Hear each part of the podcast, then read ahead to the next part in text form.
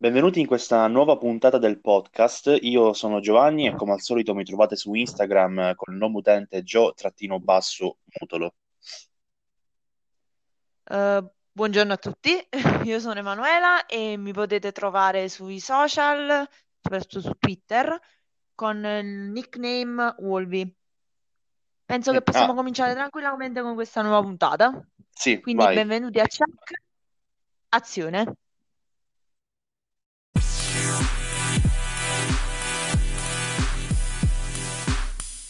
Allora, questa è una puntata un po' particolare, parleremo di, un- di una branca, diciamo, del, del cinema eh, specifica, ovvero quella della recitazione, ovvero l'evoluzione che ha avuto, eh, appunto, che ha avuto la recitazione nella storia del cinema e per noi un attore, per essere un bravo attore, quali caratteristiche deve avere, poi magari faremo anche dei nomi. E io parto appunto facendo una domanda a Emanuela, così iniziamo il discorso ed entriamo subito nel vivo del- dell'episodio. Ovvero, Emanuela, per te un attore, per essere un, un bravissimo attore, quali caratteristiche deve, deve avere? Chia- chiaramente facendo anche degli esempi di attori che ti piacciono.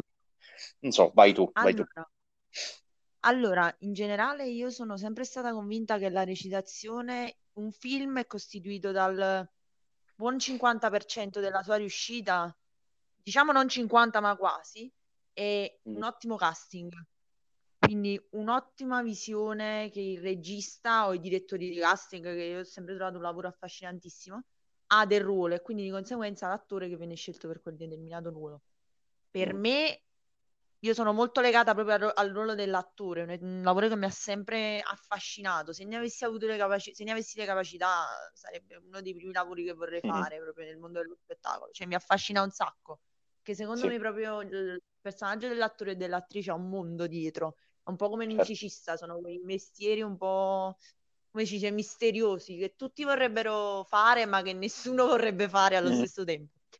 Sì, Per me un grande attore di fondo deve avere oltre una capacità di immedesimarsi e nel riuscire a, a captare precisamente l'emozione che il personaggio vuole, vuole, diciamo, trasmettere, ma soprattutto deve avere la capacità di mettere comunque se stesso all'interno del ruolo. Cioè, tu guardando un determinato attore e vedendo determinate performance di questo determinato attore, devi trovare un filo comune di quello, di, di quello che vuole raccontare. Io faccio sempre l'esempio di De Niro, Mhm, perché oltre a essere, oddio, come ho detto, ti ho detto prima, erano uno dei nomi che non si dovevano dire perché sono gli intoccabili, però è l'esempio più lampante, cioè De. Niro, Daniel De-Lewis, sono quegli esempi più lampanti. Tu vedi tutte le loro interpretazioni, nonostante siano Mm, interpretazioni sempre diverse, lo stile di recitazione, c'è un filo certo. comune, lo stile e il modo in cui inter- non interpretano il personaggio, il modo in cui vedono un personaggio. Ovviamente ogni attore poi ha un modo di affrontare il ruolo diverso. C'è chi usa il metodo Stanislavski, ci sono quelli totalmente Sì, folli, che, tipo Daniel De-Lewis, che rimangono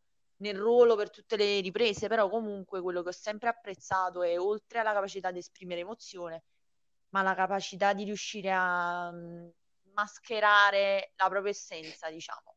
sì. Trasformarsi generale, completamente in quel personaggio. Completamente, cioè tu puoi vedere a- determinati attori, mo- veramente grandi nomi, Meryl Streep, Al Pacino, Marlon Brando all'epoca, Mm, tu potevi vederli in dieci ruoli diversi, ma ti risultava siano sempre dei ruoli fatti bene, cioè tu non, gua- non guardi mai un loro film e dici questo ruolo non gli è aderente, Esatto, perché sono esatto. talmente aderenti con i personaggi che gli vengono assegnati e nel modo in cui li interpretano che è impossibile, letteralmente impossibile dire "Eh, questo personaggio non è adatto a lui. E questa è una delle grandi, diciamo, capacità, diciamo, grandi pregi che deve avere un grande attore. Sì. Io, mh, questi. Sì, io per la recitazione ho sempre avuto un debole, diciamo che anche quando ero piccolo mi piaceva tantissimo recitare, ho sempre ammirato tantissimo la, mh, la recitazione, però quella teatrale, in ambito teatrale. La Sì. trovo più, più libera rispetto a quella cinematografica che deve rispettare meno, ehm, come dire, meno indicazioni, è Infatti, meno scusa se ti restrittiva. interrompo, scusa se ti interrompo, secondo me i più grandi attori di cinema vengono dal teatro, Certo, perché però è chiaro che elemento di fondo. Sì, ma l'attore teatrale, diciamo, poi deve, mh, deve adattarsi a delle regole, a delle restrizioni che nel teatro non ci sono. Eh, al- nel teatro al massimo, ehm, poi, come dire, devi rispettare le, le- le pose, cioè devi rispettare, devi, devi stare in una determinata posizione de- Sì, sul anche palco, una capacità di anche... improvvisazione a teatro che nel Sì, cinema, diciamo, a volte è anche limitativa nel cinema, quel tipo di capacità di, impre- di, diciamo, improvvisazione. Esatto, esatto. Poi nel teatro chiaramente devi, devi rispettare le luci, non che siano poi così, eh, come dire, complicate. Nel cinema è diverso, nel cinema ci sono tante cose che devi rispettare. Devi rispettare appunto il piano focale, quindi la messa a fuoco, devi rispettare, ora, cioè molto più del teatro secondo me, la, la luce, quindi i tagli di luce i movimenti di macchina, la posizione sul set. È, è un ruolo molto, molto, molto complicato quello dell'attore nel cinema. C'è da dire che, eh, seco- almeno secondo me, l'attore, ehm, soprattutto in eh, alcuni punti della storia del cinema, ha avuto un ruolo a volte troppo invasivo nelle produzioni cinemato- cinematografiche. C'erano momenti in cui il- il- la figura dell'attore sovrastava quella del regista.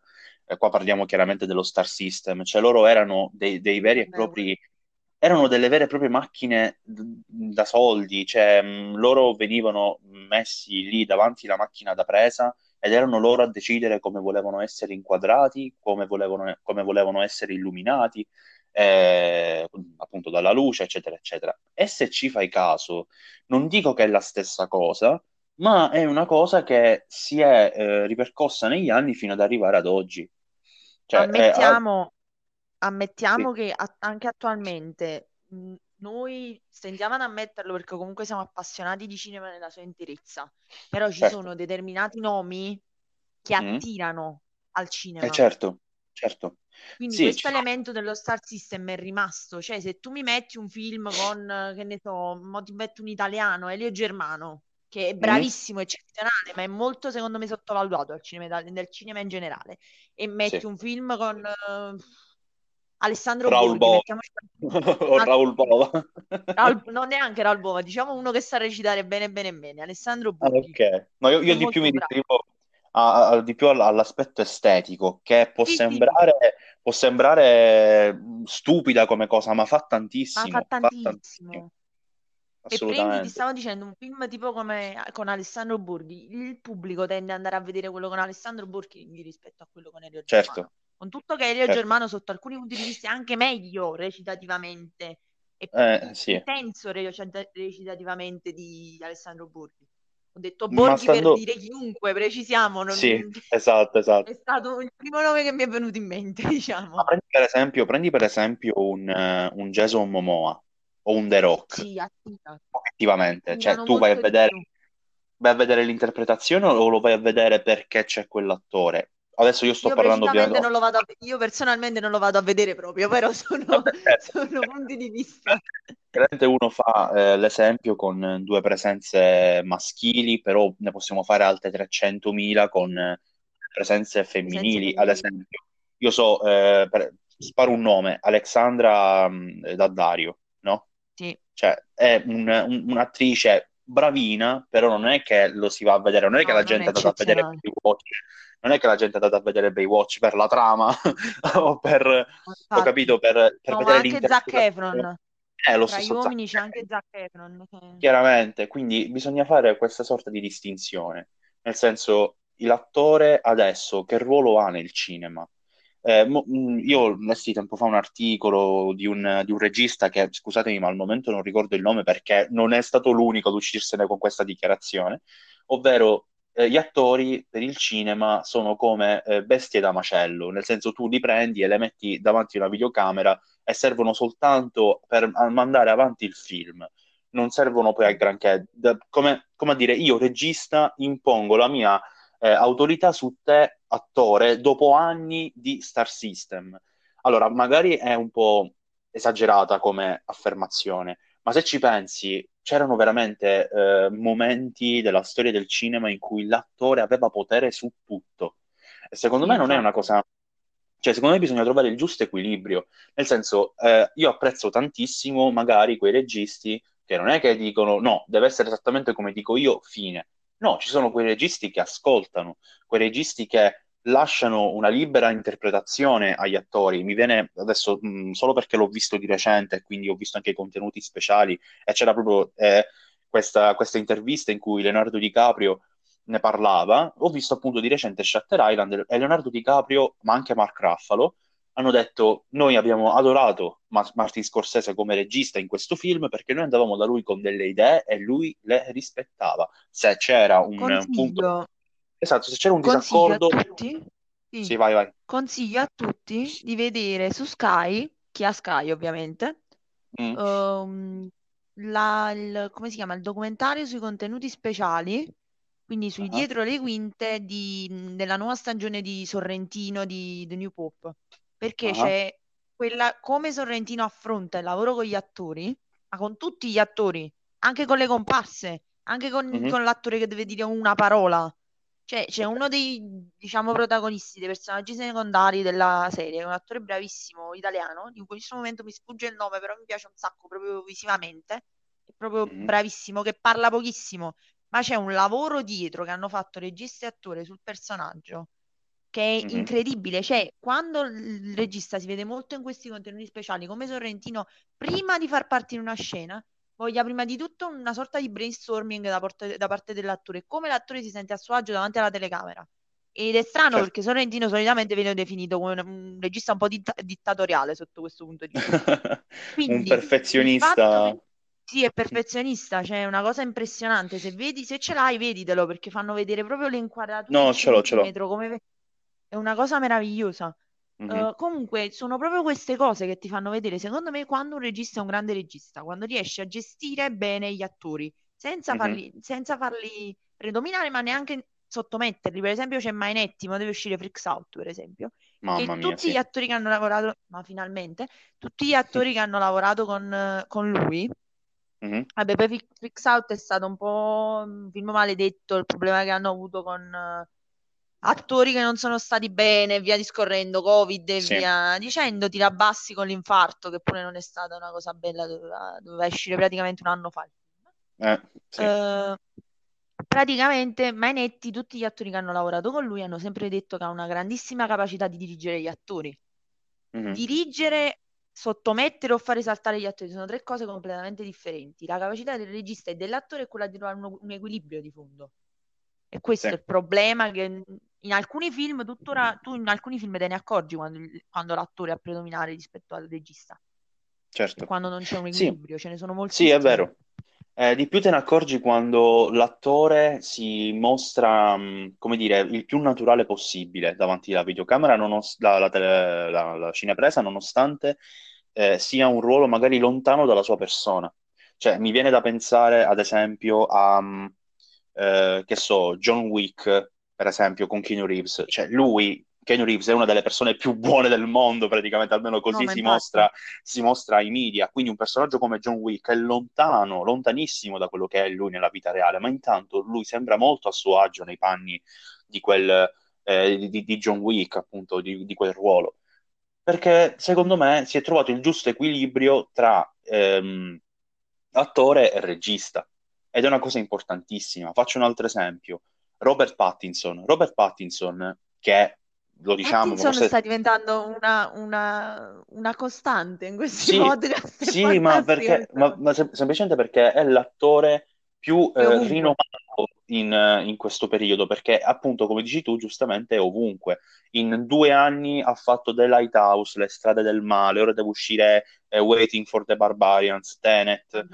Eh, ne ha fatti altri 300 che in questo momento non ricordo, insomma, ha fatto un sacco di film, proprio perché si vuole distaccare dal, dal vampiro di Twilight, che ancora tutti ci stanno a pensare, io non, non- non capisco perché. No, io non ho mai visto Twilight, quindi per me è impossibile No, io, io ai tempi, sì, quando uscì lo vidi, nel senso quando lo mandavano su Sky, per esempio, e Mm. non, non sono mai stato uno di quelli, Robert Pattinson è quello, fine, non me ne ha mai fregato nulla, però vabbè, comunque. Eh, Robert Pattinson è uno che si immedesima tantissimo nei ruoli che interpreta. sappiamo tutti la leggenda di The Lighthouse, cioè cose impressionanti, lui che eh, si, si, rotolava per terra per sporcarsi, si sporcava di fango, addirittura si dice che si era fatto la pipì di sopra a un certo punto, cioè proprio malato, malato, proprio perché lui mette tutto se stesso nel, um, anche perché la parte eh, in sede di quel film è una, una cosa malatissima, malatissima. Mm. Eh, lui mette tutto se stesso per interpretare al meglio quel ruolo e deve completamente annullare la persona che è. E mi ricollego ad un post che ho letto ieri per quanto riguarda The Batman. Lui per The Batman sta dando veramente tutto se stesso, dice che è uno dei ruoli che più lo appassiona, si sta allenando tantissimo. Ecco, poi questo è anche molto importante, la trasformazione fisica di un attore. Fisica. Ci sono degli esempi che possiamo fare, adesso ci arriviamo perché già sai di chi, di chi voglio parlare. Ci sono, sì. dei, ci sono veramente tutte queste caratteristiche che rendono un attore il, la cosa, cioè l'elemento fondamentale del cinema. La frase che hai detto tu prima è una cosa molto importante. Hai detto eh, un film funziona già al 50% se il cast è un ottimo cast, nel senso se sa recitare bene. Io ti posso dire che è così, perché chiaramente, come, eh, come ha detto quel regista che poco fa ho citato, ma di cui non ricordo il nome, eh, gli attori sono bestie da macello che mandano avanti la trama. Ok, ma senza quelle tra mille virgolette bestie da macello, appunto, non mandi avanti il film non puoi farlo, quindi è importantissimo, sono, cioè, sono degli elementi importantissimi.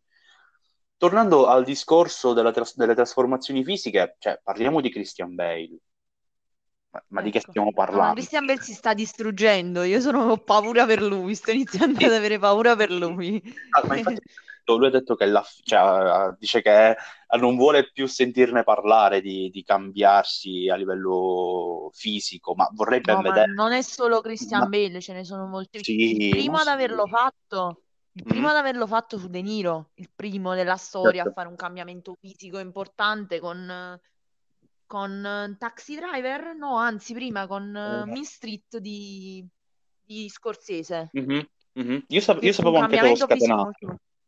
Sì, Toro Scatenato è dopo, Mistrizia è del 68, perciò sto andando in ordine di tempo. Ok, ok, Con ok. Mistrizia fece un cambiamento fisico spaventoso, poi ovviamente con Toro Scatenato abbiamo toccato, diciamo, vette Sì, altissime perché lui praticamente ingrassò e dimagrì nel giro di tre settimane, ma non parliamo di 3 kg, parliamo di 30 kg, 3-4 sì, sì.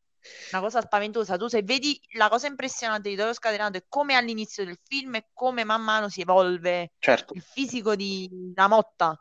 Ma mm-hmm. diciamo De Niro e Christian Bale sono tipo il quelli più eclatanti, ma ce ne sono un sacco sono anche di altri casi. Di sì, Caprio, pre... ce ne stanno da morire. Lo stesso Vincent Donofrio per Full Metal Jacket che ingrassò, ingrassò tanto per quel, per quel ruolo ed ha fatto un'interpretazione grandiosa. Quindi possiamo fare tantissimi esempi, questo per far capire che l'attore... Anche tra le donne. Certo. Perché delle donne a volte ce ne dimentichiamo, ma ci sono, Ovvio. per esempio, io mi ricordo sempre Anne Hathaway in Le Miserable, mm-hmm. un cambiamento fisico che era spaventoso rispetto ah, a ma, lei. Ma... Tilda Swinton, Tilda Swinton, ma, ah, Tilda, ma questa... Tilda Swinton è un camaleonte, l'ho sempre questa detto attrice, io. Questa attrice mi fa paura, è, è straordinaria. Io di recente ho visto Suspiria eh, non, non, è spoiler, non è spoiler, però ehm, cioè, ve lo dico così voi ci fate caso e dite ma come ha fatto? In, in Suspiria interpreta tre ruoli diversi, tre. Eh, addirittura, vabbè, anche Nave Cesare fa le due gemelle, che pazzesca. Addirittura qua interpreta un uomo truccato, eh. un uomo, e non si capisce. Io ti giuro, l'ho scoperto dopo, sono rimasto scioccato. Questa attrice è mm, veramente mer- Vabbè, abbiamo anche Io Kate Blanchett, l'amo. Kate Blanchett con Ah, eh, Bob Dylan. mhm, Eh, sì, ce ne sono sì. tantissime. Io mi è venuta in mente, la prima che mi è venuta in mente di cambiamento fisico è stata Hannah, Anne Hathaway, perché mi ricordo quando vidi Le Miserabili che rimasi sconvolta per quanto era Certo, dimagrita, per quanto proprio sembrava che fosse stata vittima delle violenze che raccontava, perché poi il ruolo di Fantine è un massacro emotivo proprio certo. ma ce ne sono moltissimi, ora me ne vengono in mente, solo ora me ne stanno venendo in mente 6 o 7, però che possono essere famosi quanto non famosi, quello che dico, non famosi a livello di un DiCaprio, qualsiasi, non lo so, De Niro, Al Pacino, Mhm. ma ce ne sono moltissimi. Ah, sì, sì, sì, ma prendiamo le- le- le promesse. Adam Driver, Mm, anche se non, non parliamo più di promesse in questo caso, cioè già sono affermatissimi. Adam Driver già è infatti, affermatissimo, chiamiamolo per- promessa perché... Esatto, e, e infatti tra, tra tante virgolette, perché già comunque è molto amato, molto affermato, eh, oppure un, eh, il figlio di ah, John David Washington, no? Che adesso ha fatto Mamma mia. Blacknessman, poi ha fatto Tenet, comunque ha fatto delle grandissime interpretazioni e potremmo vederlo ancora, ancora tantissime volte in altri film, io sono stracurioso. Oppure No, prendiamo un infatti, esempio giovanissimo, Tom Holland.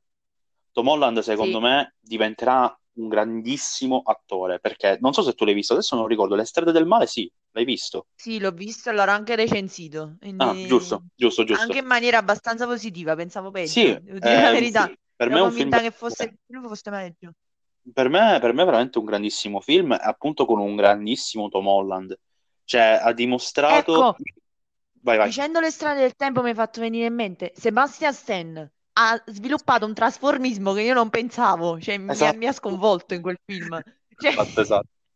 No, comunque, eh, infatti, diciamolo, le promesse ci sono, ci sono in questo, in questo periodo. Mm, ripeto, Tom Holland, per esempio, è una frase che io ripeto spesso quando parlo di questo film. Io non ho pensato minimamente a- al suo Peter Parker mentre guardavo il film. Anch'io.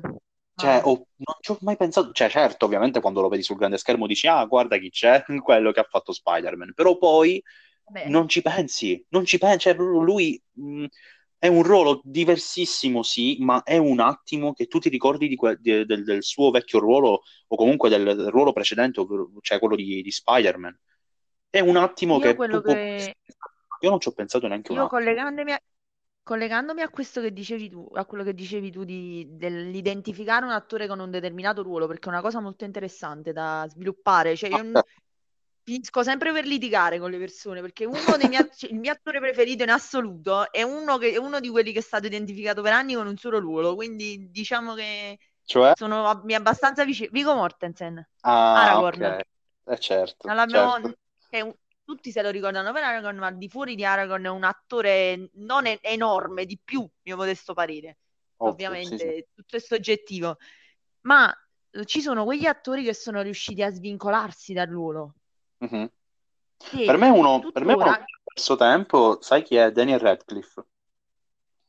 Per me è uno che ci ha Mm, perso tempo perché dopo tanto tempo eh, sì, di- cioè, si è convinto di vabbè, doversi assolutamente distaccare dal ruolo di Harry Potter. Se prendi Guns, Guns tecnicamente, tecnicamente un altro che ci arrivò piano piano, sto parlando degli anni 80, Harrison Ford ci arrivò Ah, pianissimo sì. a distaccarsi all'epoca dal- da Han Solo, cioè ci mise una vita, però Infatti che io Harrison sappia, Ford ora lo conosco. infatti che io sappia lui non, eh, come dire, dopo Star Wars ha avuto un certo astio nei confronti del, del personaggio. Forse, forse Ma mh, Harrison Ford, mo ti dico, da fanatica di Star Wars, fumetti, qualsiasi cosa, ti dico che Harrison Ford ha chiesto di, farsi, di fare la fine che ha fatto in Star Wars.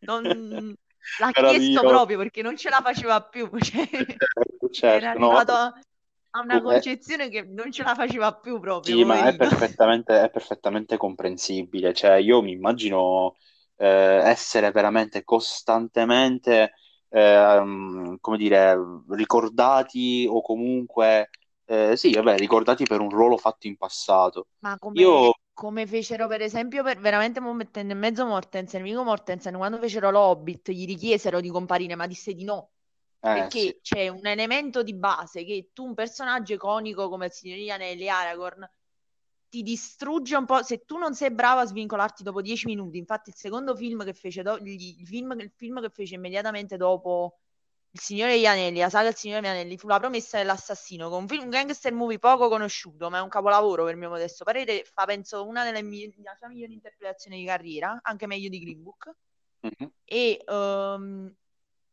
la capacità di sviluppare un progetto totalmente diverso da quello che hai fatto fino in quel momento, svincolandosi proprio dal genere. Perché poi ci fu Sì. La promessa dell'assassino e poi ci fu History of Violence di, sempre di Cronenberg.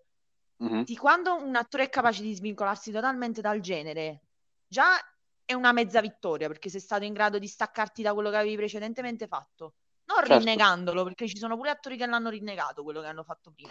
Eh, infatti questa è la cosa Quello è un brutta. errore. Quello è un errore. Questa è una cosa brutta perché mh, poi dipende dall'attore, nel senso, se sei un, eh, adesso lo cito di nuovo, un Robert Pattinson che si guarda indietro e vede Twilight, cioè di che cosa ti puoi incolpare? Nel senso, lui ha semplicemente cercato il trampolino, il trampolino di lancio, ma è normalissimo. Cioè, George Clooney ha iniziato con la vendetta dei pomodori assassini, cioè, ma di che stiamo parlando? infatti. Cioè, nel senso, parliamone, ma mh, eh, prendendo l'esempio di eh, Viggo Mortensen o anche dello stesso Dan- Daniel Radcliffe, poi dispiace perché, capito, sono alla fine i ruoli della vita quelli. E vedere, guardarsi indietro e dire, eh, però adesso tutti mi vedono come l'Harry Potter o come l'Aragorn, cioè, è brutto, è brutto, ma qui non Ma ci colpano loro, sempre, io sempre, io ho sempre lodato personaggi, come avevo detto, non Radcliffe, tipo Radcliffe, eh, Radcliffe, Mortensen, tutta questa gente qua, che non hanno mai rinnegato, hanno detto sì, mi ha sotto un certo punto di vista un po' limitato, però io cerco di andare oltre. Ma Sì, sono infatti, stato per voi Aragorn, sono stato per voi Harry Potter, ma non sono solo quello. Vedetemi certo, anche per altro. esatto, esatto, infatti, Infatti, nel caso di Mortensen ci sono state candidature agli Oscar, nel caso di sì. Harrison Ford ci sono state candidature agli Oscar per ruoli importanti in entrambe le parti. Io nel caso Quindi di, nel caso di Radcliffe, devo essere sincero, come, come dicevo è prima, bravissimo Radcliffe, sì, è bravissimo. alla fine, cioè molto molto Cioè, bravo. Swiss Army Man, Swiss Army Man, che lo potete trovare su, su Prime Video, è un film meraviglioso dove Radcliffe, credetemi, in ogni frame riusciva a farmi emozionare. Mm, Ecco, veramente. ora metto in mezzo un altro nome, maschile, poi dopo passiamo anche ai femminili, che nonostante abbia fatto cinecomic, Mhm.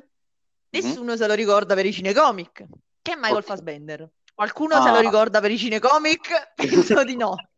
Non si sa che fine abbia fatto, si- è, è scomparso in meandri sconosciuti, Che attore però straordinario, mamma mia. mamma mia, io mi sento male ogni volta, ho un problema io, in generale, è un problema serio, ma penso di aver visto tutto di suo, ma, ci sono, ma anche Mamma. James McAvoy, che per me Sì, se c'è uno c'è l'altro di conseguenza, un sì. fatto mentale mio, un'associazione mentale, sono attori che, anche se hanno fatto cinecomic, mo, Mhm, mo mettiamo il cinecomic come può essere Star Wars, come può essere Star Trek o quello che vuoi tu, mhm. sono stati in grado però di non essere ricordati solo per quello. Perché Certo. mentre lavoravano nei cinecomic sono stati in grado, scusate la ripetizione, di sviluppare progetti talmente diversi tra loro che il cinecomic è uno dei, è uno dei progetti che hanno fatto. Hanno Certo. analizzato tutto il ventaglio della recitazione, ma per esempio dovrebbe uscire un film con James McAvoy tra un paio d'anni, totalmente Sì. improvvisato. Sì, sì, sì, sì, ho pazzo che ti letto. fa un film tutto improvvisato non sta bene, cioè è, un'analisi totale del ruolo dell'attore e ce ne Certo. sono pochi che l'hanno fatto così. Ma infatti, sto cioè, parlando di nomi, di, di nomi nuovi, perché poi se certo, vogliamo buttarci più degli anni 70 e 80 ce ne stanno quanti vuoi tu che hanno fatto questa, esatto. questa strada, hanno percorso questa strada. Sì, ma Più che infatti, altro è questo il fatto. se prendi, come dicevi tu, un Michael Fassbender o un James McAvoy, cioè sono degli attori straordinari che eh, comunque, per quanto iconici i ruoli di Magneto e il Professor X, comunque ha- hanno donato al pubblico delle interpretazioni veramente memorabili a livelli estremi. Con Michael Fassbender a me viene in mente Shame, Shame. che ha fatto Anche 12 anni un'interpretazione Sì, poi ha fatto, cioè, mh, per quanto riguarda Jobs. McAvoy, Split. Cioè, Ah, McAvoy con. Split che ha comunque una...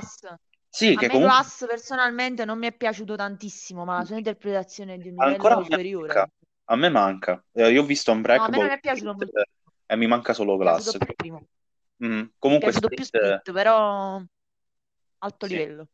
No, Split eh, comunque può essere associato, anche se no, per me, può essere associato al genere supereroi, ma perché? Semplicemente perché Sì, il- l'universo cinematografico, se così dobbiamo chiamarlo, è quello, quello di Unbreakable, eh, e poi Glass, che comunque parla di questo. no, ma l'ha Ma detto anche, l'ha detto anche lo stesso regista, ha detto anche Shyamalan, Shyamalan, ha detto questa cosa. Ha sì, detto questa cosa, ha detto io ho cercato di costruire il mio universo dei supereroi senza supereroi. Una esatto. Ma, frase ma, bellissima. sì, fantastica, fantastica.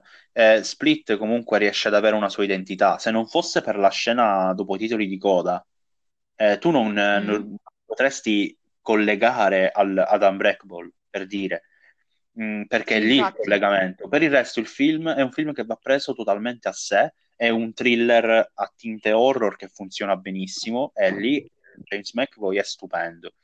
Eh, poi, Bravissimo. poi per quanto riguarda la, per quanto riguarda il lato eh, femminile, diciamo, di questi, di, di- di questo ruolo, veramente ci sono tanti di quei nomi. Voi lo sapete, io ho un amore veramente sconfinato per Emma Stone, ma è un'attrice straordinaria. Eh, io veramente No, è credo che lei sia davvero la mia attrice preferita. Non dico, cioè sì, in assoluto sì, ma perché c'è questo, questo amore che, che è veramente sconfinato. Però, chiaro, ci sono dei talenti molto superiori, ma non stiamo qui a dire chi è più bravo di... No, vabbè, attualmente tra le donne penso, almeno mio modesto parere, Emma Stone sia una delle più brave in Sì, assoluto. ma... Cioè, sono Emma Stone, Amy, Ama- Amy Adams, sono queste qua. Sì, sì, Amy Io per Adams è straordinaria. esempio, Ama- Amy Adams è straordinaria veramente, cioè, è veramente incredibile. A me tra le donne ho sempre amato particolarmente Anne Hathaway, mi è sempre piaciuta mhm. moltissimo, Sì, sia nelle, nelle sue interpretazioni più drammatiche, tipo Amore altri rimedi, queste, queste mhm, interpretazioni un poco più impegnate, sia in quelle più leggere, tipo io ho adorato un film che non è piaciuto a nessuno, però Lo stagista inaspettato, a me è piaciuto moltissimo, per esempio. Sì, Una- sì, sì. è capace di passare una tenerezza e una dolcezza, Mhm. do- dolce- dolcezza e tenerezza, ma allo stesso tempo una, una sorta di angoscia e di malinconia che a me fa impazzire. Ma infatti è morire. E poi bello la quando... McDormand mi piace un sacco, però Mhm. la McDormand Infatti... penso sia Infatti è bello quando, quando le attrici e gli attori passano da ruoli, che ne so, comici a ruoli drammatici con una facilità veramente straordinaria. Per esempio, Brie Larson, eh, che ti ha Sì, fatto 21 Jump Street, una commediola così, mh, niente di che, e poi ti fa Room. Cioè, eh, di che infatti. parliamo? Room, che io tra l'altro uno di quei film... uscire... Come? Sì, dici. No, no, dici, No, dici. ok, ok, no, senti in dicevo... ritardo, vai. Sì, sì. No, dicevo appunto Room è uno di quei film che mh, secondo me prima o poi dovremmo dedicarci un episodio, tipo i film che ho visto solo una volta e non voglio rivedere mai più. Non rivedrò mai più. Perché io ne ho un bel po', tipo Ah, Room è uno di quei film che, mamma mia, cioè l'ho visto una volta, bellissimo, per carità, Brie Larson straordinaria, ma non me ne voglio sentire parlare mai più, cioè non esiste, perché mi ha fatto stare malissimo e lei lì ha, avuto, cioè, Eccola, fatto mi è venuta in mente. Mi assurda. è venuta in mente un'altra attrice che per me, devo dire, è un amore che va avanti da molti anni. Mm? Diciamo, va avanti da più o meno 15 anni. Sì. E dico Scarlett Johansson. Ah, Ragazzi, è ma come abbiamo fatto a non nominarla, ragazzi? No, mi è venuta in mente Storia di un matrimonio. Mi è venuta Eh in mente Storia di un certo, matrimonio che ho visto da mamma poco. mia, mamma mia. Io, nonostante abbia visto Storia di un matrimonio, e devo dire, se, dovessi scegliere tra Adam Driver e Scarlett Johansson, io sceglierei Adam Driver perché mi è piaciuto Mhm, da morire, ma Sì. per me ha raggiunto l'acme, come si dice, con questa interpretazione. La Johansson è di una bravura, ma di una bravura. A me è rimasta impressa la scena eh, quando Meglio c'è giorato. inquadra- inquadratura fissa. No, no, parlo sempre di storia di un matrimonio. Quando c'è l'inquadratura fissa, lei che racconta appunto del rapporto con, eh, con il personaggio di, eh, di Adam Driver e i suoi occhi piano piano si riempiono di lacrime fin quando, fin quando poi piange.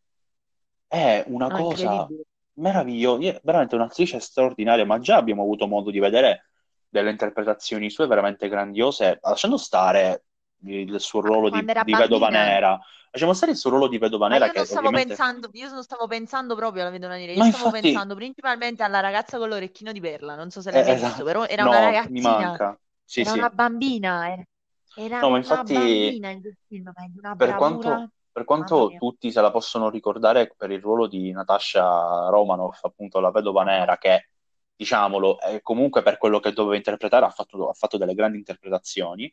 sì, Ehm, abbiamo anche, per esempio, eh, The Prestige di Nolan, dove lei ha un ruolo minore, ma comunque è bravissima, cioè ha delle movenze in quel film, un'eleganza incredibile.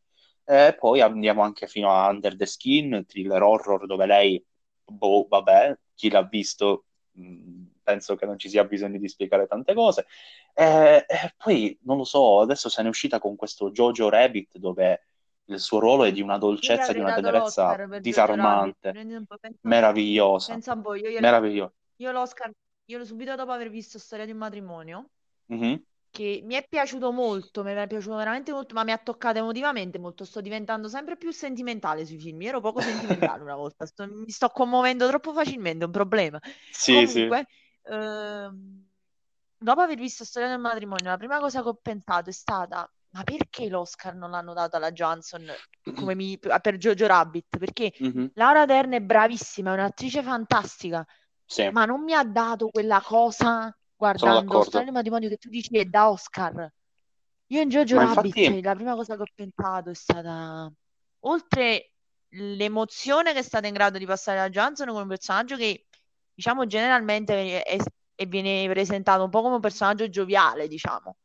Mhm, Quel tipo di malinconia di cui parlavo prima che è riuscita a dare. E sì. non lo so, mi ha molto colpito questa cosa, Ma soprattutto dopo aver infatti, visto Storia del matrimonio. sì, ma infatti, come dire, ci sono... mh, eh, intan- intanto, se non ricordo male, Scarlett Johansson ha avuto due nomination, sia per attrice protagonista che non Sì, protagonista. stesso anno, E, infa- due, e- sì. e per questo io ero, ero quasi convinto che uno dei due la- la- l'avrebbe vinta lei, ma no, niente. Io ti giuro, ci sono rimasto malissimo. Comunque, sì, Ora vabbè, ti di faccio una nomi... domanda, Vai, vai. ora ti faccio una domanda, perché dobbiamo un attimo andare in pausa dopo. Ti faccio Mm? una domanda che ti metterà in crisi. Io Oddio, ho già no, ti detto prego. chi è il mio attore preferito, quindi io ti Sì, chiedo uno, ba- anzi ne ho detto uno, dopo ne dico pure un altro di nome. ok. Mi devi dire due attori, uomo donna, quello che vuoi tu, Mm, anzi metti una- un uomo e una donna, che, mm. anzi fa- decidi tu quanti ne vuoi mettere, eh, che apprezzi particolarmente. Non me ne vengono, perché mi vengono in mente sempre 50 di loro, perciò. Eh, vabbè, anche a me però ho capito eh, i primissimi nomi che mi Qualcuno vengono. che... No, i primissimi... in mente. Sì, e infatti Leonardo DiCaprio ed Emma Stone. Mm, sono questi i primi nomi che mi vengono in mente. Poi, chiaramente, eh, parlandone più apertamente, te ne posso dire altri 20.000 di nomi, Vabbè, c'è pure però, Gyllenhaal, tu che ti piace un sacco, eh, quindi... mamma mia, in Prisoners, in eh, Lo Ecco, Sciacallo, in tantissimi altri film è straordinario, meraviglioso. ecco, parlando di Jake Gyllenhaal, oltre ad, annunciare la mia gioia per questo progetto sul Padrino, annuncio sì. anche l'altro, l'altro che è uno dei miei attori preferiti, Oscar Isaac, insieme Mhm. a Anne Hathaway e Meryl Streep. Io non ce la faccio proprio, è più forte Sì, sono quei sì. nomi immortali. No, ma ti Quindi capisco penso perfettamente. che siamo proprio a dei livelli talmente alti che, Sì, cioè, io sì, certi attori, certi attori tu non puoi dire è il mio attore preferito perché sono talmente è vero, incredibili è vero. che Ma è anche un fatto di, di esserci, di essere legato a quell'attore, non è un fatto di, di bravura. Cioè, sì, sì, ovviamente sì, però eh, riconosci che ci sono degli attori che hanno un talento molto, molto superiore rispetto a ma quelli dei tuoi attori detto, preferiti, ma ci sei legato, è, è normale.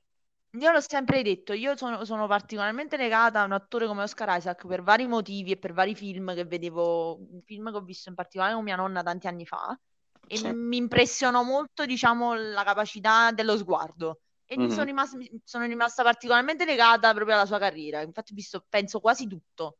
Mhm. Sì, penso l'unica cosa che ho odiato è Apocalisse, però sono, sono punti di vista quelli, Cioè, vabbè, certo, certo, Comunque, comunque, sono quegli attori che tu ti affezioni per un tipo di lavoro, certo. come affrontano un tipo di lavoro. Mhm. Ok, penso che possiamo andare in pausa. Sì, sì, dai, facciamo una Bene, abbiamo pausa. parlato anche più del dovuto. Esatto, bene. esatto, ma va bene così, dai.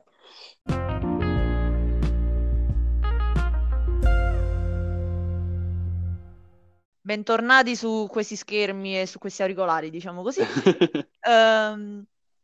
Or- ora diciamo che in questi giorni, come abbiamo potuto vedere, la situazione coronavirus in Italia e anche all'estero non è che stia migliorando più di tanto. Quindi la maggior parte delle major cinematografiche, come abbiamo potuto vedere, hanno deciso di far slittare direttamente al 2021 tutti i grandi titoli di punta.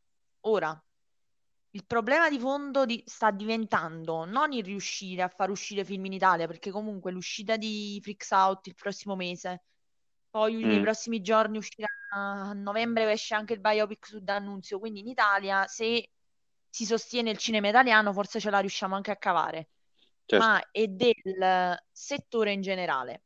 Rinviare, la Disney ha rinviato tutto da quello che ho potuto notare, giusto? Sì, sì, sì, sta rinviando tutto. praticamente. Anche la Warner. La Warner ha rinviato tutto l'Universal, ha fatto un massacro praticamente. Sì. Quindi il problema di fondo è in che direzione vuole andare questo cinema? Domanda che ti rigiro con tutta la tranquillità Ok, possibile. ok, Vai. ok. Allora, diciamo che, come dici tu, giustamente è un periodo veramente mh, delirante dal punto di vista Noi ci stanno cinematografico. chiudendo dentro di nuovo. Eh, esatto, Proprio esatto. Noi, almeno in Campania, nei prossimi giorni è previsto un lockdown localizzato, quindi a noi letteralmente ci stanno chiudendo dentro di nuovo. Quindi in Campania e in altre mia, regioni d'Italia probabilmente verranno chiuse di nuovo le sale. mamma mia. Comunque, appunto, il periodo è quello che è. Eh, diciamo che in Italia, eh, anzi, eh, come dici tu, prodo- dei prodotti stanno arrivando, ma il problema è al, a monte, nel senso le, le major che stanno rimandando tutto. E adesso io mh, non lo so, faccio un po' di flame, però mi, mi collego a una cosa che ho letto ieri, o un'affermazione di Alan Moore, che, eh, Mm. ovvero il fumettista, che dice, il- per esempio, i cinecomics, i film di supereroi hanno ucciso il cinema. E io arrivo e dico, ma secondo voi, quando i cinema riapriranno e la situazione verrà, eh, diciamo, restabilita, saranno i film dei grandi registi che si sono venduti a Netflix a far eh, ricrescere, diciamo, o comunque a salvare le sale cinematografiche e i cinema, oppure i blockbuster? Quindi io qui arrivo e dico, le major che stanno rinviando questi prodotti hanno mh, per, per sfortuna, ma anche per fortuna, perché eh, diciamo che la crisi sanitaria è ovunque, le mani legate. Cioè loro, almeno secondo me, non è che rimandano così perché hanno voglia di farlo, secondo me hanno delle direttive da seguire. Perché Allora, l- se un film, ma faccio un, facciamo un esempio per ogni casa di produzione. vai. Un film come Vedova Nera per la Disney, Mhm, eh, Universal, No Time to Die, mhm, Warner Dune, che sono film non tanto Vedova Nera perché dicono sia uno dei cinecomic che non, è- non ha, non ha, diciamo, si è, si è speso tanto come ci si immaginava. Ma No. Time to Die e Dune, che sono due titoli che sono veramente hanno budget spaventosi, cioè Mhm, siamo a budget altissimi. Tu Sì, mi vuoi dire che una, sala, una, una major ha il coraggio di pubblicare, di, di portare in sala due film di questo calibro, che se assolutamente il no. pubblico non va in sala non rientreranno mai nei costi. Mai, mai, mai. No, In ma infatti, momento si deve, si deve pensare anche a come far sopravvivere le aziende. E la certo. Warner, l'Universal, la Disney, prima di tutto sono aziende che devono pagare dei dipendenti, che devono pagare dei pubblicitari, che devono pagare delle campagne marketing. Se uno non ha Infatti, i soldi per pagarsi queste cose e de- non riesce a, diciamo, a pagare, non riesce a compensare quanto il film è costato. Ragazzi, noi possiamo dire quello che vogliamo, ma sono aziende prima di tutto, poi esatto. sono case di Ma, produzione. ma infatti quello che penso io, intanto se parliamo proprio di Disney, eh, diciamo che il discorso è indirizzato esclusivamente ai Marvel Studios, perché secondo me ci sarà qualche serie, Marvel Studios. sì, sì, infatti ci sarà sicuramente una serie di contratti dove i Marvel Studios dicono noi vogliamo categoricamente i nostri film in sala, perché se vedi eh, Soul, il nuovo film ehm, Pixar, invece andrà su Disney Plus e questa cosa, diciamo, Questa cosa non ha ehm, senso perché sarà film di apertura alla mostra del cinema di Roma. Mi volete spiegare perché mettete un film di piattaforma? Allora c'è una cla- io parto da questo presupposto. Io quest'anno ho fatto per la prima volta nella mia vita la richiesta di accredito alla mostra del cinema di Roma, che mi è stata Mm. bellamente rifiutata, però almeno ci ho provato. E quindi ho seguito tutti i, le- i cartelloni, i diversi programmi. Tu non mi puoi mettere come, fe- eh, come film di apertura un film, ci sono delle clausole per i cinema, per, i- per le feste del cinema, soprattutto quelle popolari, che è molto raro che finiscano in, in, diciamo, alla- durante la manifestazione, ma soprattutto come film d'apertura, film che non siano in sala. Quindi tu che me lo metti a fare Soul? come apertura del fest- della festa del cinema di Venezia, cinema inteso come sala cinematografica. Mhm. Apro e chiudo parentesi. No, infatti Quindi, io non, non lo so, non capisco perché metterlo su, su Disney Plus, un film intanto così interessante, perché boh, sì, cioè, visto, ho visto il trailer e già mi ha ricordato Coco e Inside Out, e già ero con, le- con i, con i lacrimoni, quindi un film interessantissimo, eh, che vedere in sala secondo me sarebbe stato straordinario. Io mi chiedo perché mh, Universal, Marvel Studios e tantissime altre major stanno aspettando e loro proprio non riescono. Mulan va su Disney Plus, Soul andrà su Disney Eh, Plus. perché? Io sono di questa idea, non è che sono di questa idea, ragionando, proprio facendo un ragionamento a monte puramente economico, la Mm, Disney ha fatto degli introiti per Mulan che sono stati sì, molto soddisfacenti. Da quello sì, che ho capito, hanno- sono riusciti a guadagnare in streaming anche più di Tenet in sala. sì, Che sì. Tenet, ok, non è andato benissimo come sarebbe potuto andare con una vabbè, sala aperta, ma comunque 300 milioni in tutto il mondo li ha fatti. certo, Quindi che peccato, Anzi, in. Italia ha fatto un incasso spaventoso. In Italia so che è arrivata quasi agli 8 milioni, che in Italia agli 8 milioni non si arriva con le sale tutte aperte, Eh, precisiamo. certo, Comunque, certo. Levando questa cosa, la Disney ha fatto un incasso molto soddisfacente con Mulan e Mulan non era un film, diciamo, particolarmente atteso da diverse fasce, diciamo, di pubblico. Un film Mm, come Soul, che è molto atteso, cioè si- ce lo stanno facendo sudare, un film come Soul. sì, Penso, loro sono convinti di riuscire ad avere un guadagno maggiore, però secondo me perde proprio l'esperienza filmica. Cioè, ma ovvio, ma loro... dovrebbe uscire su Netflix, deve uscire su Netflix Mank di Mm, Fincher, sì. Che comunque avrà una, dis- una release limitata in sala, hanno detto. arrivo io e dico, ma a loro che cosa gliene frega dell'esperienza filmica? Cioè, a loro non, non- non gli importa dell'arte, cioè a loro importa soltanto il guadagno. E tu gi- giustamente poco fa hai detto, sono aziende, ed è verissimo, ed è verissimo, però capisci che è un cane che si morde la coda, perché se da un lato rimandano, perché vogliono far uscire i film in sala, eh, e quindi rimandano, ci sono i Guarda, privati interessava, cinematografiche se, che non sanno come mm, mangiare a poco, ma se gli interessava alla, alla Disney, se gli interessasse veramente il Mm, prodotto come, come elemento artistico, non sarebbero usciti, non faccio nomi perché veramente ce ne sono certo, 4 o 5, non sarebbero usciti negli ultimi anni con franchise in particolare, Mm, Lucasfilm, Pic- eh, di- non dico Pixar, ma alcuni film di animazione, ci metto in mezzo anche Mulan, non sarebbero mai usciti, perché sono un certo, contentino. Tu, tu mi prendi un film come L'ascesa di Skywalker, Mm, è, è fanservice puro, prendimi un Mulan, che è un disastro, cioè proprio disastro, tecnicamente un disastro Mulan. Cioè sì, non è un fatto di a me il film è piaciuto o no. Guarda, oggettivamente un film come L'ascesa di Skywalker e l'ascesa, e l'ascesa di Mulan, stavo dicendo, vabbè, e Mulan sono due disastri di sceneggiatura, di montaggio, scrittura, di montaggio. L'ascesa di Skywalker è da prenderli a schiaffi, in sì. certe, di come hanno trattato certi personaggi è da prenderli proprio a schiaffi, a testate nel muro. Mulan, anche un altro disastro tecnico. Eh, io sono, sono, sono un'appassionata di Star Wars, per me è stato un fallimento quel film. Certo, Quindi certo, no, un fallimento totale sotto tutti i, sotto tutti i fronti. sì, Quindi sì, prendi infatti, questi, la- questi due prodotti sono la testimonianza che la Disney del prodotto filmico non gli interessa e della qualità del prodotto film non gli interessa niente e che e la parliamo, Marvel sta andando avanti sotto mano Disney per Kevin Feige. Stop, ho esatto, finito di esatto. parlare. Sì, no, Vai. infatti sono pienamente d'accordo con te e, eh, come dicevo, purtroppo è una situazione così disastrosa che mh, da un lato pensi, eh, vabbè, sono aziende, e dall'altro lato pensi, ok, ma i cinema in qualche modo devono campare. Cioè, tu mh, posticipi un film giustamente per farlo vedere poi in sala e per entrare nel, nel guadagno, e così, quando sarà le, le sale incasseranno, ma nel frattempo le sale che cosa fanno?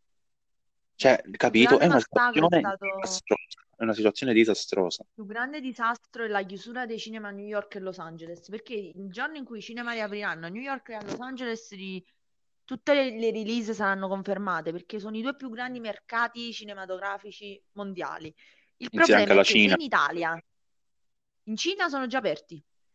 Sì, In Italia, se noi in certo senso, partiamo dal presupposto che il box office italiano, se supera Zalone a parte, e, Endgame, Avengers e via sc- discorrendo a parte, se fa 10 milioni, 12 milioni è proprio una, una cifra enorme, certo. cioè una cifra impossibile. Mhm. Se in Italia, diciamo, ci si può salvare più o meno con titoli come io sono molto, ho molte aspettative per Freaks Out, cioè perché Mamma mia, sì. veramente mi piace moltissimo il trailer, il teaser trailer che ho visto mi è piaciuto molto. O anche Anche per a il cattivo poeta con Castellitto, anche per i datori con Castellitto Junior, ci siamo, Mhm. Castellitto Junior. Oppure mo il documentario che deve uscire su Totti, comunque ci dei prodotti, uno non può giudicare, però dei prodotti ci sono. Non è che Certo. non c'è assolutamente nulla. Se qua in Italia più o meno ce la possiamo cavicchiare, in Inghilterra, in Inghilterra All'estero? praticamente il mercato del 2020 si basava su No Time to Die. Cioè, è impressionante il- Ma- la pubblicità che stavano facendo per quel film a Londra. Certo. Cioè, eh, si basano su quello, si basano alcuni cinema, si basano alcuni mercati del mondo, si basano su quelle 5-6 uscite annue che ti Mhm. riescono a rialzare. Ma qua la situazione è, sì, si brancola nel buio perché un- sto virus, finché non arriva un vaccino, brancoleremo sempre nel buio. Non c'è niente da fare. Sì. E quello è il problema di fondo. Netflix può compensare, ma fino a un certo punto. Eh, ma certo, ma mm, dico se eh, fa la distribuzione nelle sale può essere d'aiuto fino a un certo punto perché se è la, la stessa distribuzione di The Irishman non andiamo da nessuna parte ugualmente. No, da Cioè, quello che ho capito, quella di, settimana, da quello- quella di Mank, penso che sia che è un trailer che tecnicamente proprio è una cosa meravigliosa il trailer di quel film. eh beh, Eh, l'arrivo di, l'arrivo di Fincher potrebbe attirare un po' di pubblico, ma il film più di due settimane in sala, una settimana e mezza, due in sala non ci rimane, ma ti infatti. Se- mm, ma il fatto è questo, cioè a me dispiace anche solo pensare al fatto che Fincher si sia dovuto unire a Netflix, infatti non è tanto il discorso, infatti mo- molti rimproverano questo, ma non capiscono, cioè eh, è Fincher che si è avvicinato a Netflix perché nessuno gli ha prodotto il film oppure è una cavolata questa cosa? Cioè veramente Fincher non ha trovato nessuno che gli producesse il suo film? Vabbè, A ma me pure la sembra... stessa cosa Sorkin con eh, il processo di Chicago, eh, Chicago 7. Cioè, sono cose È che un noi non sappiamo.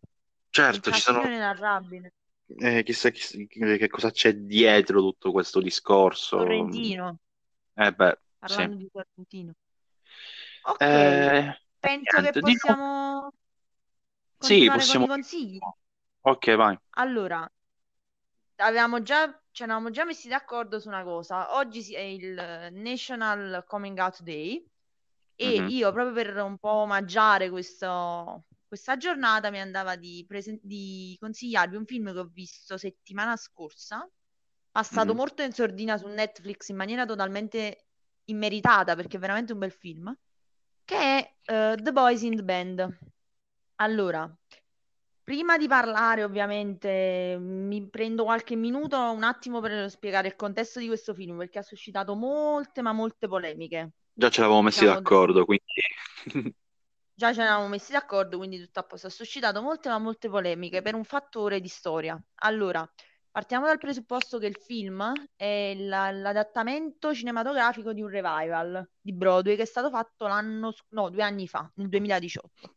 Questo revival a sua volta è, è diciamo, il, diciamo, revival di uno spettacolo teatrale che è stato pubblicato, è uscito per la prima volta a Broadway nel 68 e di cui è stato fatto un film negli anni 70. L'importanza storica di questo dramma, diciamo, che è una commedia drammatica, diciamola così, risiede nel fatto che negli anni 70, con il film che si chiama Il compleanno del caro amico Arnold, se non mi, Harold, se non mi sbaglio, se non sto dicendo una cretinata, fu importantissimo perché fu la prima volta in cui si vide al cinema una storia di personaggi omosessuali. Infatti, detto in, mo- in maniera molto breve, la storia parla di nove, pers- nove uomini che si ritrovano, diciamo, otto uomini tutti omosessuali nella New York del 68 che si ritrovano a festeggiare una festa di un compleanno. Abbiamo un intruso che è un compagno di, di- di- di college che si trova in città di uno dei personaggi che romperà un po' gli equilibri dell'intero gruppo, diciamo. proprio per dirla in maniera molto semplice, perché ha dei temi molto complessi, il film e, la- e l'opera teatrale. Quindi, eh, in generale, il film cerca un po' di racchiudere in sé tutti gli stereotipi dell'omosessualità che venivano messi negli anni 60. Quindi, per favore, la visione del film deve essere un attimo collaudata dalla consapevolezza che gli stereotipi che si vedono all'interno del film non sono stereotipi fatti per razzismo, ma sono stereotipi che il drammaturgo, che era a sua volta omosessuale, e la storia che racconta è una storia realmente che gli è realmente accaduta, cerca in tutti i modi di mostrare all'interno dello spettacolo tutte le sfaccettature, ma soprattutto di mostrare come la società del tempo vedeva gli omosessuali, è fatto principalmente apposta per criticare, per far capire al pubblico che andava a vedere lo spettacolo e che guarda il film tuttora, quanto fosse sbagliata quella visione. È un, secondo me è un pensiero rivoluzionario per essere una cosa che è stata scritta nel 68. Levando questo da questo punto di, da questo, dal punto di vista teatrale, il spettacolo teatrale, a mio modesto parere, è uno degli spettacoli teatrali più belli che sono stati fatti a, a Broadway. Vinto mer- miglior revival ai Tony, il cast è eccezionale, io sono rimasta felicemente sorpresa, che è lo stesso del film che è uscito poco tempo fa. Quindi il mio consiglio è di vederlo di godersi performance di altissimo livello. Nel cast ci sono Jim Parsons, uh, Big Ben Theory, tanto mm. per uh, dirlo in generale, Zachary Quinto, uh, Andrew Runnels, che è tutta gente che lavora a Broadway principalmente. Quindi per la prima volta non si è pensato a fare soldi, ma a mettere gente che il personaggio lo conosceva sul serio. Oltre a questo, consiglio di vederlo perché è molto, diciamo, pesante dal punto di vista emotivo. La prima metà sembra una commedia, poi diventa un dramma a pieno titolo un dramma. Non fermatevi dopo dieci minuti perché vi, sen- vi, sembra lento, per favore guardate fino alla fine e capite tutti i temi. Grazie. Chiudo bottega. Penso di aver detto tutto, mi, sfo- mi, sono sfogata per due giorni perché a me è piaciuto da impazzire. Quindi Sei stata molto Penso di essere stata molto semplice e coincida. Sa. Comunque, non, per favore, evitiamo di commenti dopo, durante la visione del film che possono sembrare fuori luogo, razzisti, perché è fatto tutto apposta, tutto completamente apposta, per far sì. vedere quanto fosse sbagliato il modo di vedere l'omosessualità, che poi, guardando il film, vi renderete conto che è fin troppo vicino a come lo vediamo noi.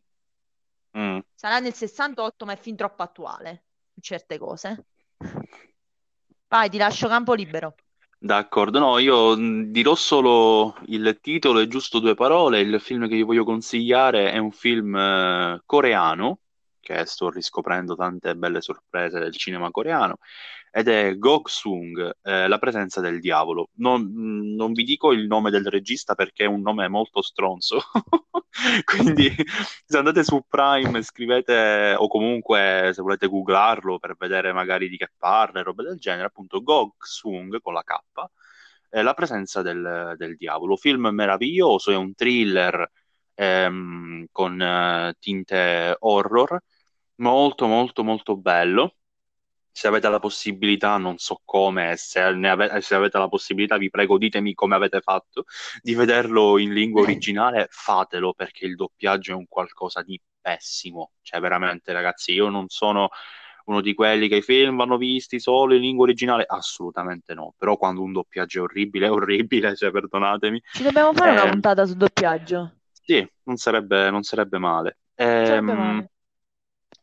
Cioè, diciamo che è un doppiaggio che un po' ti ammazza determinate scene, scene magari di tensione, il doppiaggio le distrugge, praticamente questo. Quindi se avete la possibilità, non so come, ripeto, di vederlo in, uh, in lingua originale, fatelo perché Prime non lo permette. Prime ha solo uh, il doppiaggio, non ha la lingua originale. Va bene, ok. Comunque, film meraviglioso e quindi ve lo consiglio, assolutamente penso che possiamo salutarci e rinviare alla prossima puntata Sì, di questo magnifico e meraviglioso, podcast. Meraviglioso podcast. Va bene. Ciao a tutti. Ciao a tutti.